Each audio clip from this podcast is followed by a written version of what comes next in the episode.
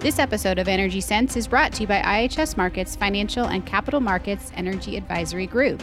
Our team of experts provides the investment community with actionable insight and integrated thought leadership that identify the trends and trend makers of global energy markets. Solutions cover the full energy and natural resources sector, from traditional fossil fuels to emerging clean tech ideas and supply chains, and are available via recurring reports, webinars, robust data sets, and personal engagements with experts. All right, welcome back to Energy Sense, an IHS Markit podcast that covers all topics on the intersection of energy and finance. This is Hill Vaden here today with Ed Kelly, who is a vice president and gas market expert within our climate sustainability group. Ed, how are you doing? Good, Hill. Thank you for having me. Yeah, thanks for uh, thanks for joining. This is a, a, so so we're here to talk about natural gas and its role in call it a, a, a lower carbon future, um, which is a question that you and I have been talking here the past couple weeks about this, and I, I've been curious, you know, in particular about almost uh, a, a, lack of love for natural gas, um, d- despite some of the um, you know, reduction in emissions that, that comes with natural gas. Um, and so this, you know, I, I think is a, a, a, well-timed conversation. I know for at least me, and, and I, I, hope others, you know, also enjoy it. But it sounds like you've been doing a lot of work on this as part of some scenario, kind of long-term scenario planning. Well, we have. Um, you know, at IHS Markit, we approach the scenarios from a variety of different ways. And you know, one thing uh, I've been struck by in the natural gas markets is that one school of opinion is you know know this fuel is an integral part of the energy future decarbonized or not uh, and therefore there's a growth story here even in a decarbonizing environment and it goes all the way down to an increasingly in, influential school which you know your lack of love is a diplomatic way of putting it you know? It's sort of active opposition to any natural gas based development uh, first you know let's do let's stop 1st mm-hmm. then uh, ask questions later regarding cost feasibility something like that and natural gas has no role or is not discussed and um, you know there's such a wide range of possibility in between those two extremes the challenge in addressing a future like that uh, a decarbonizing future is that you have to pick a decarbonization pathway. So, I mean, at IHS Markit, we pick several across several dimensions. We've chosen one in which carbon capture and sequestration plays a material role uh, in the future decarbonization path. Uh, we've chosen one in which sort of a variety of technologies play an influential role. And frankly, uh, you know, finally, within North America, we've just you know shove decarbonization into place. We have created an endpoint of a net zero carbon mm-hmm. emissions future by 2050 and let the chips fall where they may in that kind of future to address gas and power markets. The main thing I'm struck by is that gas survives in all of those. Gas survives. Does it thrive? Uh, depends on your definition of thriving. But you know, gas does more than survive in all of those scenarios. To, you know, regardless of what sort of decarbonization pathway you choose. Is it the growth fuel of the future? The way arguably it might have been 10 or 15 years ago? Probably not. You know, you probably wouldn't define it as that, but it does more than survive. There's a lot of work to be done in the gas space in all three of those.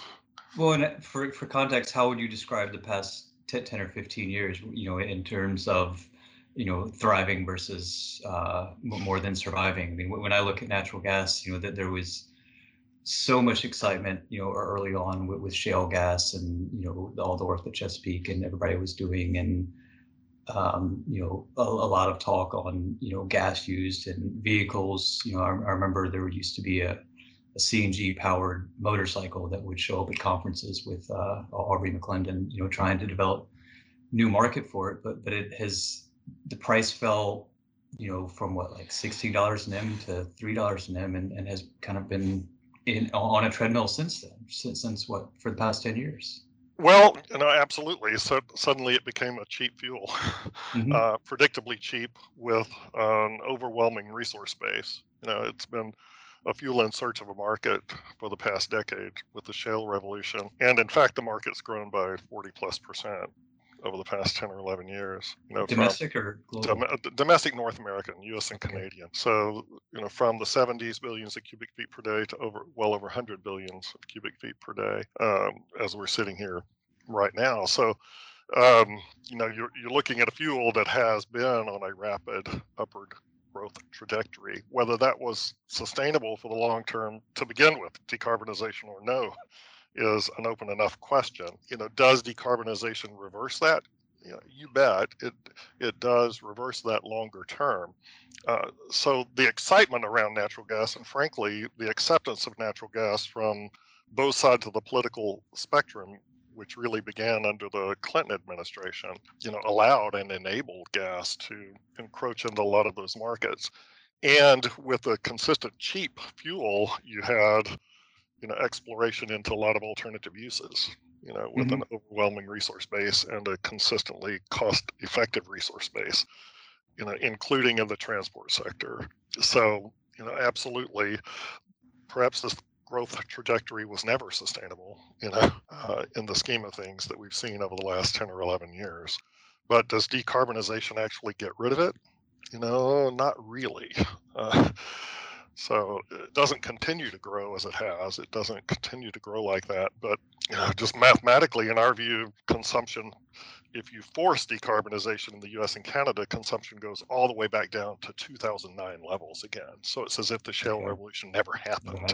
But uh, it's still very much a large business and considerably larger than many of us, you know, in living memory have for the business size, you know, considerably larger than it was in the 80s and 90s, for example, even in 2050 in a forced decarbonization uh, scenario in North America. So there's a lot of work to do, a lot of investment to occur in the natural gas space longer term, regardless. Well, we, so, so looking at, I mean, de- decarbonization, I interpret that to, to a lot of the, the, the goals of decarbonization are emission related.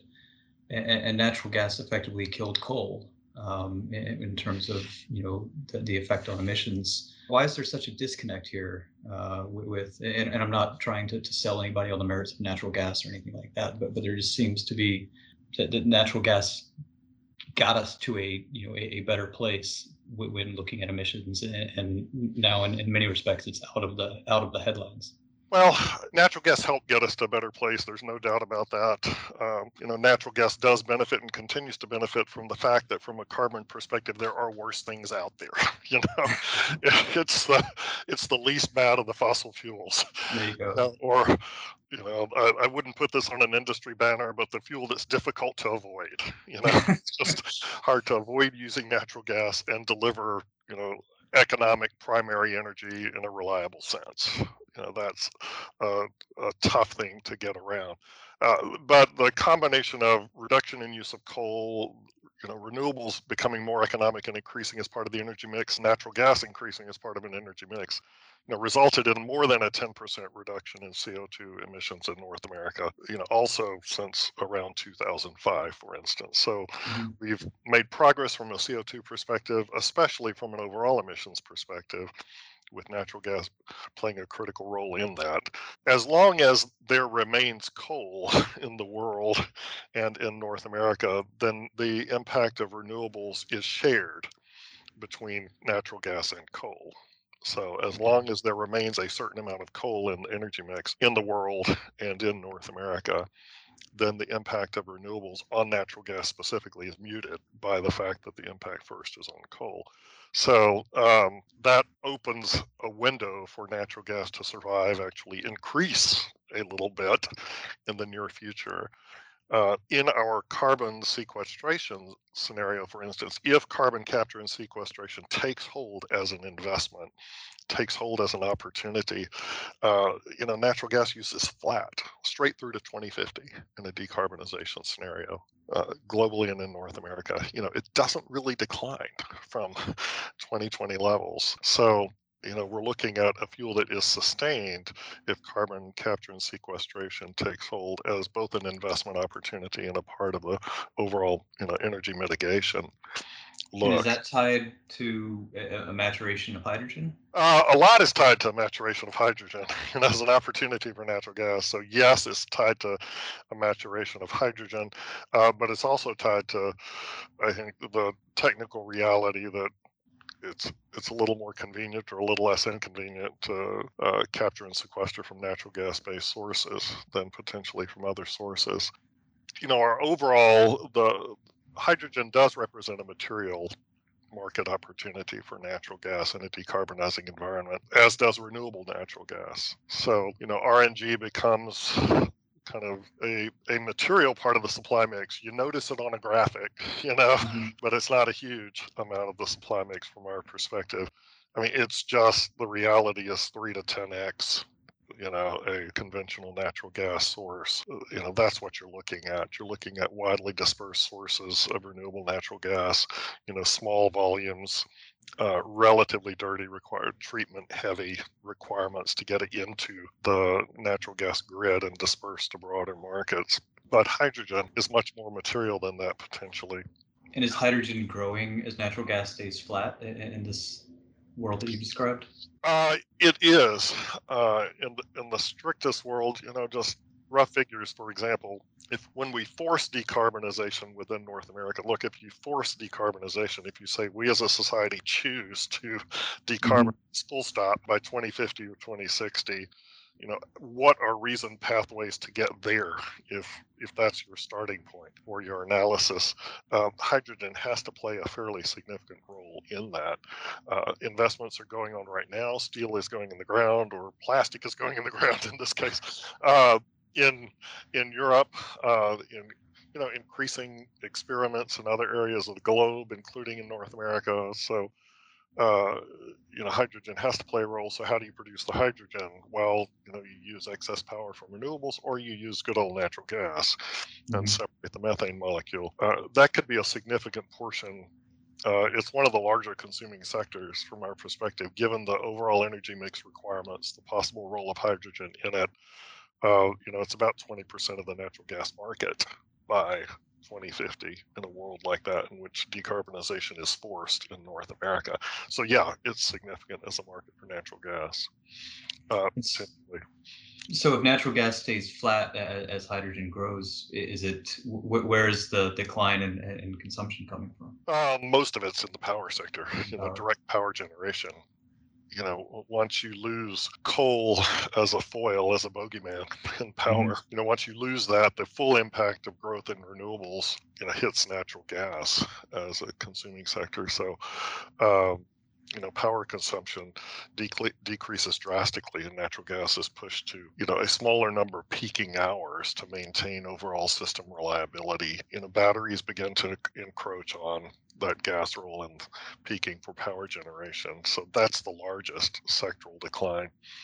The other sectors are relatively sticky. Then you're looking at exports. Okay, well, you know, the global role of coal is still very strong, uh, mm-hmm. and the need for natural gas to move somewhere in the world, especially in the developing world, is still very strong.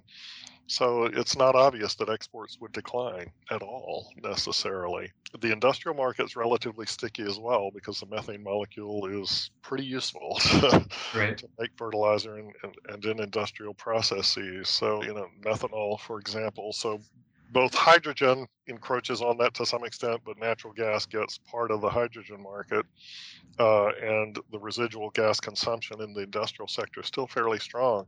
Uh, residential and commercial sectors, I mean, we're just not going to replace all of the home heating equipment and business heating equipment soon. That's going to take a process over decades, and it will be expensive and relatively slow.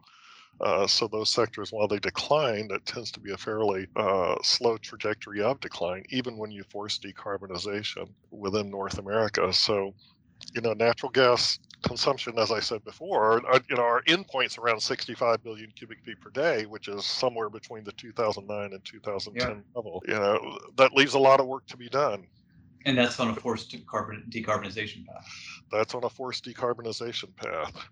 Uh, so what about? I mean, if we're looking at more of a standard, you know, here's what we, you know, think is going to happen. You know, a, a, more kind of higher probability scenario. Yeah, our, our base case, the natural gas market uh, tends to grow to grow to an extent. You know, while there's still coal in power generation uh, to displace, to replace, the gas market grows let's say into the early 2030s levels off from there as exports offset a decline in the power generation sector that we expect under any circumstances anyway in our in our base case circumstance.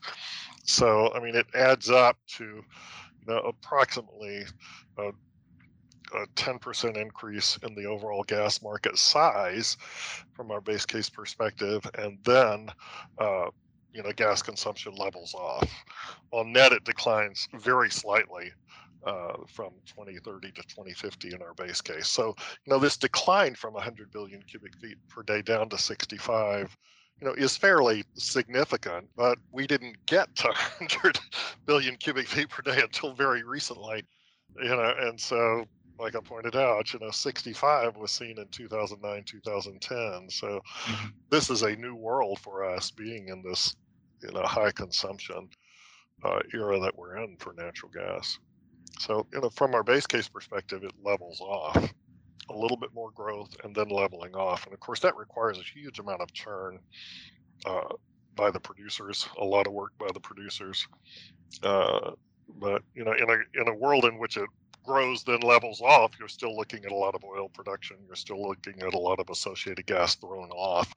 Uh, so the the room for other producers is fairly constrained, even in our base case world. And how, I mean, what's the runway? I mean, are we talking, you know, in, terms of that coal displacement, or, are we talking 10, 20 years, or, you know, does the level off happen sooner, sooner than perhaps many expect? Uh, it's kind of, it's around 10 years in North America. Uh, by 2030, coal as a part of the generation mix is pretty small. Uh, so displacing the remaining coal by 2030 in North America isn't going to help gas a lot at that point. So gas is more or less fully subject to competition with renewables by 2030. That's in either world, by the way. That's in decarbonization, that's in a base case world because this is the near decade. You know, there's mm-hmm. just a certain number of dynamics that, that are going to stay in place you know, for this decade that we know about. So globally, it's more a 20 to 40 year process. Okay. Obviously, the world has to make a very different kind of decision to displace coal or replace existing coal. That's a large, a large number in the developing world you know, right. especially of course China and India, uh, but other areas as, as well, parts of Southeast Asia. So that kind of dynamic takes decades and gives gas globally a lot of running room and tends to sustain that export market for gas out of the U.S. and Canada, frankly. And is this growth? I mean, if gas is going to be growing in, this uh, in this type of environment, is that a quiet growth. We, we talked at the beginning of the podcast about gas being kind of unloved right now. Um, do people start talking about it, or, or is it just kind of a, a, a, quiet a quiet growth that happens and pay attention? I don't know that there's any room for quiet out there at this point. In parts of my career, gas has been sort of quietly under the radar screen. I could have argued right. that, you know, pipeline development tended to be, you know, a technocratic decision rather than a political one. Uh, I think it's squarely within the realm of politics. I don't know that I would characterize any growth as quiet at this point, but uh, you know, nevertheless, it kind of happens. Um, mm-hmm. You know, there are new gas customers. There, uh, especially in the smaller sectors, there are, is an ongoing kind of industrial complex that burns a lot of natural gas. There is an ongoing role for natural gas in the power generation space. You know, as we begin to displace coal uh, in, in larger volume for the remainder of the volume of coal generation. Uh, so, you know, no, I wouldn't go with quiet there, Hill, but I would kind of, uh, I would say it happens, but you know, there is a limit to it, even in our base case. Uh, once you do get rid of that coal, once you renewables continue to increase um, and continue to be be competitive uh, in the overall energy mix, frankly, you know, there's a limit to the growth that we see for gas, but it's still strong. I mean, it's, you know, 10% higher than it is today. Today is 40% higher than it was 10 to 15 years ago. So that takes a lot to sustain a lot of development, a lot of investment to simply sustain that level of consumption. And how much uh, investment is required in things like power plants? I mean, do, do we need to start building more gas-fired power plants to, to meet some of the base case forecasts? A little bit, but not much. You know, gas-fired generation used to be for those that have gray hair, you know, kind of in the 15 to 20,000 megawatts a year range to sustain system reliability and, and account for power demand growth. You know, with the growth in renewables that we could reasonably expect, with the growth in battery generation we could reasonably expect. The gas generation, in our view, that development goes down to the three to 5,000 megawatt range annually. So by the end of this period, even in our base case, you know, let alone decarbonization scenarios, just in our base case, by the end of the period, gas becomes is behind batteries in terms of mm-hmm. capacity development annually you know by 2040 to 2050 and it's down to that three to five thousand megawatts a year kind of range. So yes there's a little bit of need for gas development especially peaking gas development of course you know well located relative to power load volatility for example. So you know that's what we're looking at. Okay and, so, how, how should an energy investor be, be, be looking at natural gas uh, these days? There's uh, you've seen some activity, I suppose, on uh, you know the upstream side. You know, where, where there was just a, a, recent merger between you know uh, a, a, gas producer and a Permian producer, um, which increased that operator or the combined operators, or I suppose decreased uh, the, their carbon exposure just as a result by the, the, the gas in the mix sounds like power plants are going to be perhaps few and far between. Infrastructure, you know, pipelines don't seem to be getting built uh, with much ease.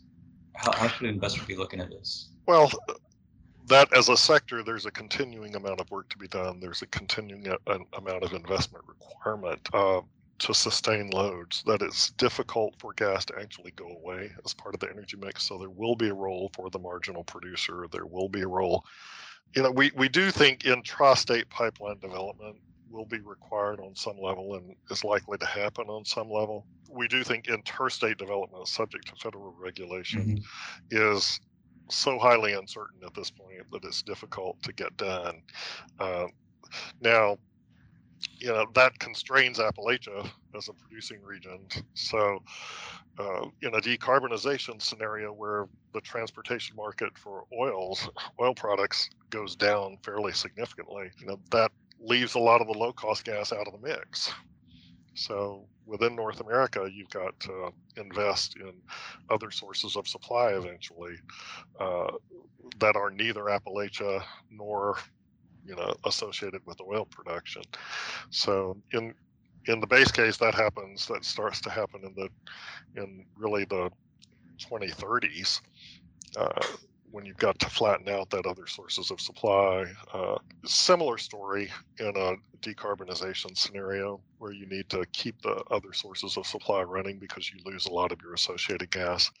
Uh, midstream investment, a lot of ongoing investment to maintain it, a lot of you know, potential hydrogen blending related investment, potential hydrogen infrastructure related investment in a decarbonization scenario.